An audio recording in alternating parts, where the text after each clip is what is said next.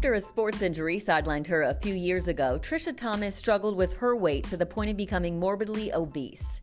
This is Gina DePietro with Novant Health Healthy Headlines. And today, Josh Jarman talks with Trisha to learn how she lost 120 pounds, even becoming a professional bodybuilder.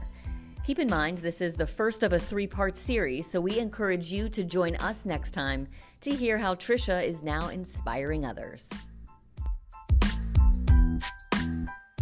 So you were playing softball and something happened, right? Yes, um, I was rounding third, going to home, and when I crossed home base, the catcher had the ball in her glove and she dropped it, and I stepped on it and I twisted my um, foot out and I tore the bone away from the um, in the the navicular bone, basically in the top of my foot. So I went down, and then. Um, Did you know right away? Oh yeah, yeah. It was a definite like this is. I say career ending, but it's only you know rec softball. And that reduced activity kind of led to some weight gain. Is that yeah, right? yeah, absolutely. I had a, I had a metabolism that was set for eating heartily because I would work it off when I was you know out on the field or you know because I played six nights a week. I played in a co-ed and or a couple of co-ed and then a women's league. So mm-hmm. I was I was out on the field about six nights a week. And when you take away that you take away that activity and your metabolism is used to being you know ramped up by burning those calories and you're still eating the same, Right. then it, it really it packs a punch. So I saw it little by little in little in little bits like oh there's an extra three pounds, there's an extra five pounds, there's an extra seven pounds, so progressively.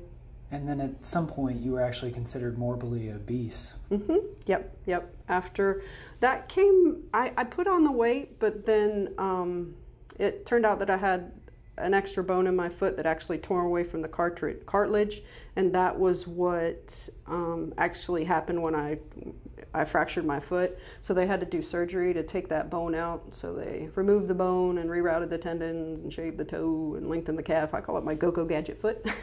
so when that happened is when it truly was real with the weight gain and, and it just I was absolutely immobile then and so that I really packed it on after that. And plus the the mental I I had the I had the limited mobility, but mobility, so I still, you know, could could get around and, and do stuff. But after the surgery, when I couldn't, it really it weighed on me a little more, you know, little more difficult. And I'm sure, meanwhile, you're still seeing all your friends playing in the Mm-hmm. softball leagues, and Yeah, yeah. That email comes out at the beginning of the season because we play fall and spring. It's like, hey, who's playing? It's like, uh, I'm not playing this season. And then everyone thereafter, it's just another season that I didn't play. So I didn't even fill in or anything. Because after I had the surgery, I ended up with blood clots in both of my lungs.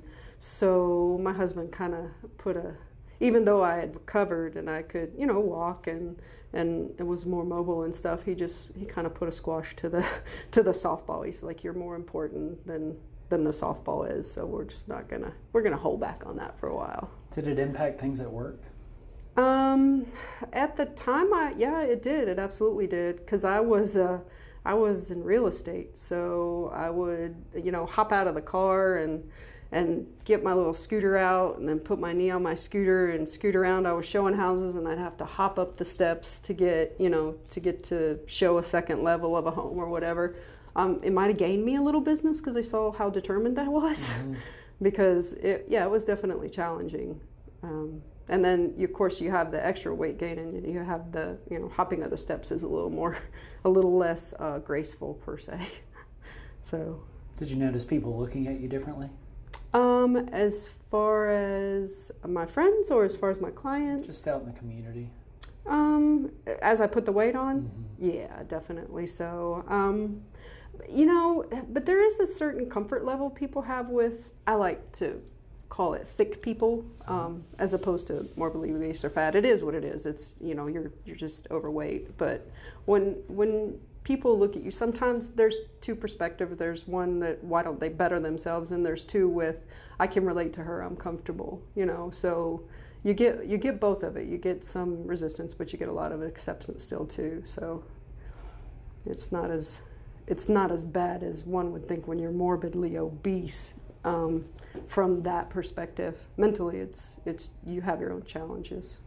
And you were hopping upstairs to still show houses. You stayed uh, determined, right? Yes, yes. Determined to try to lose the weight at some Mm-hmm. point, right? Yeah, absolutely, absolutely. I think I, I did pretty much anything and everything I could do. Um, I don't think there's a weight loss system that I didn't attempt, uh, either by myself or with my husband or with my family, um, just because I wanted that.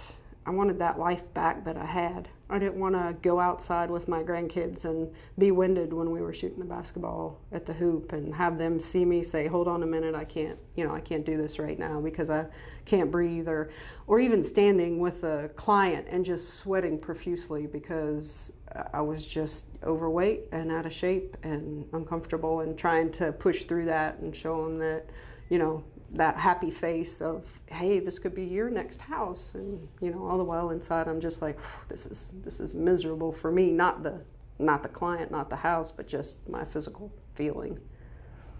So Did you become depressed? there were times i always um, tried to put on the best face forward um, for me in front of people but inside my head i, I kind of tortured myself. I kind of you know i was I, I struggled a lot with my thoughts.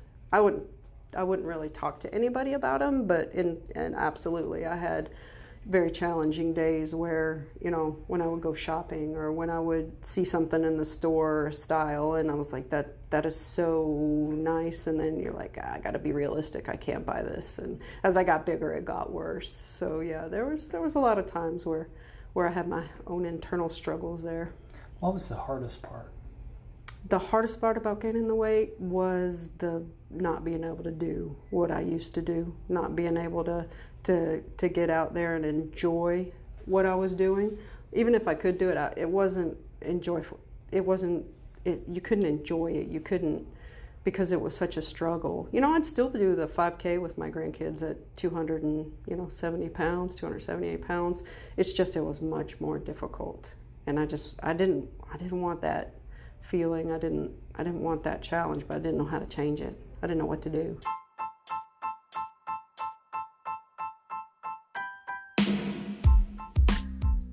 Be sure to listen to our next episode to hear how Trisha found help in an unlikely place.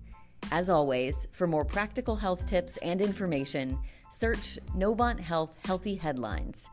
Don't forget to rate, review, and subscribe to us and all of the Novant Health podcasts on Apple, Google, Spotify, or anywhere you choose to listen. Until next time, thanks for listening.